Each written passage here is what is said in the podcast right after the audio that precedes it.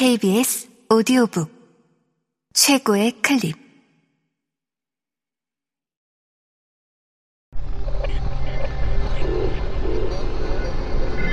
케이비에스 오디오북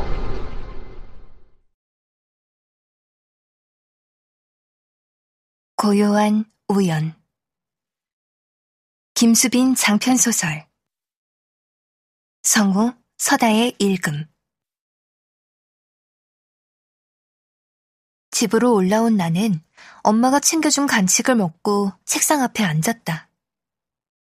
중간고사가 코앞으로 다가왔는데 조금이라도 훑어본 과목보다 아직 손도 대지 않은 과목이 더 많았다. 중학교 때부터 늘 이랬다.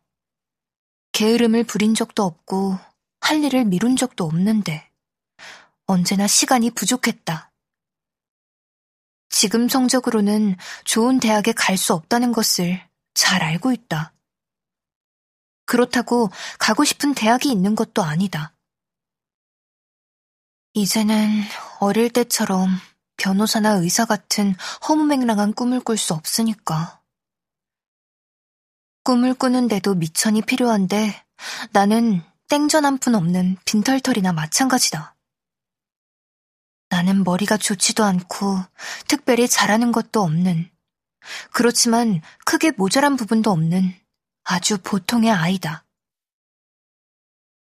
나 같은 보통의 아이들은 어떤 미래를 꿈꿔야 하는 걸까? 그냥 이대로 조용히 보통의 어른이 되는 걸까? 답이 없는 생각들이 꼬리를 물고 이어져서 이어폰을 귀에 꽂았다. 잘 쓰고 있다는 것을 고요에게 보여주고 싶어서. 학교에서는 일부러 책상 위에 케이스를 올려두곤 한다. 정작 고요는 별 관심도 없는 것 같지만. 나는 이어폰의 볼륨을 높였다. 지금 내게 가장 중요한 것은 수학 문제 하나를 더 푸는 일이었다.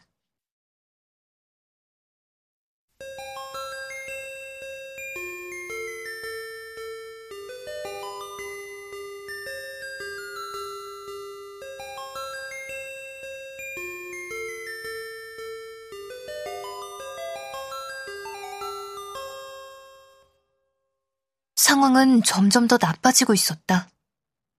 오 교시 쉬는 시간, 고요가 자신의 사물함을 열었다.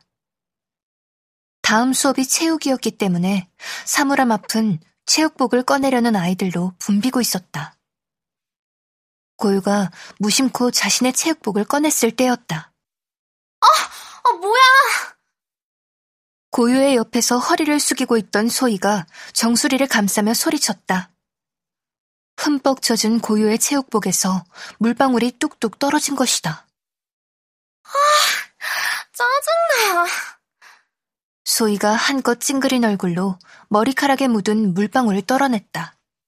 어, 미안. 당황한 고요가 소희에게 사과했다. 당황한 건 고요만이 아니었다. 그 모습을 지켜본 모두가 조용해졌다. 한 걸음 뒤에 서 있던 채희도 이번에는 입을 꾹 다물었다. 얼굴이 붉게 상기된 고요가 체육복을 돌돌 뭉쳐서 밖으로 들고 나갔다. 대박, 누가 저런 거야? 교실 안에 작은 소란이 일었다. 고요는 번호로 잠그는 자물쇠를 사용하고 있었다. 그러니까 누군가 비밀번호를 알아내서 사물함을 열고 고요의 체육복에 물을 부은 다음 다시 감쪽같이 잠가둔 것이다. 저건 좀 심한 것 같은데? 지우가 바닥에 떨어진 물자국을 바라보며 중얼거렸다. 뭐 어쩌겠어. 인과응보라는 말이 괜히 있는 게 아니잖아? 채이가 한껏 비꼬듯 말했다. 누군지 짐작도 못할걸? 한둘이어야지. 근데 자물쇠 비밀번호까지 알아낸 거 보면 우리 반 아니야? 지우가 주위를 둘러보며 목소리를 낮췄다.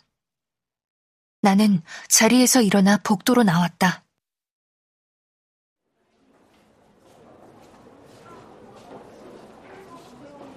아까 급식실에서 체육복을 입은 팔반 아이들을 여러 보았다. 서둘러 팔반으로 가서 아는 얼굴을 찾았다. 정연아, 혹시 체육복 있어? 어, 잠깐만. 정연이가 사물함에서 체육복이 든 손가방을 꺼내주었다. 고마워. 수업 끝나고 바로 갖다 줄게. 나는 가방을 품에 안고 교실로 들어왔다. 다들 강당으로 올라갔는지 교실에는 지아만 남아있었다. 체육복 없었어? 지아가 눈을 동그랗게 뜨며 물었다.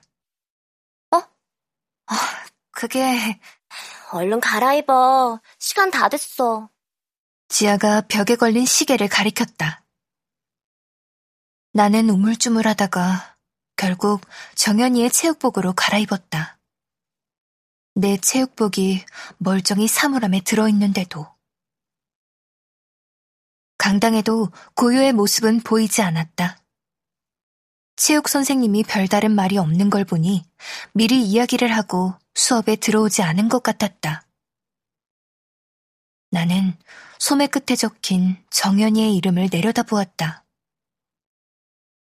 만약 고요가 교실에 있었다면 나는 이 체육복을 고요에게 건네줄 수 있었을까? 아마 그러지 못했을 거다.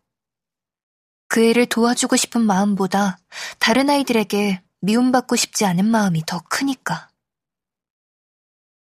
고요는 마지막 수업이 끝날 때까지도 교실로 돌아오지 않았다. 이번 일은 고요에게도 상처가 된 것 같았다.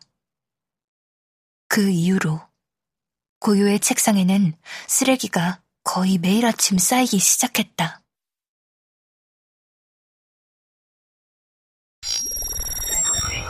케이비에스 오디오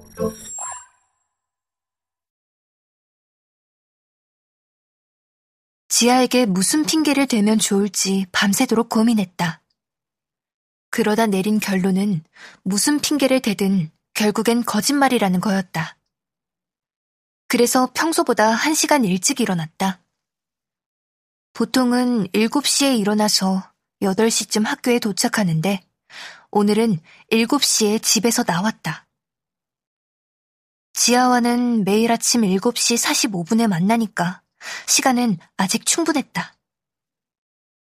서둘러 도착한 교실의 문은 열려 있었다.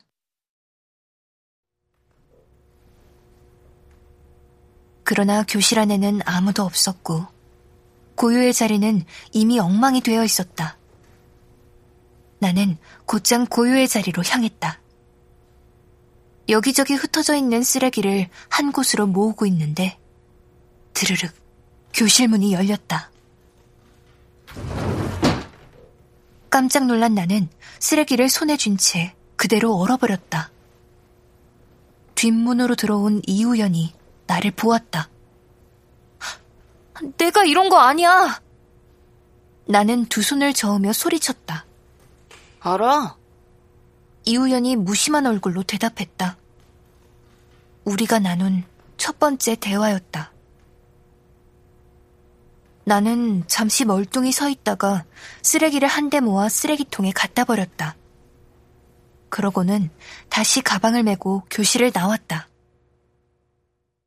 내 뒷모습을 바라보는 이우연의 시선이 느껴졌지만 뒤를 돌아볼 수는 없었다. 나는 되감기 버튼을 누른 것처럼 아파트 앞으로 돌아가서 지아를 기다렸다.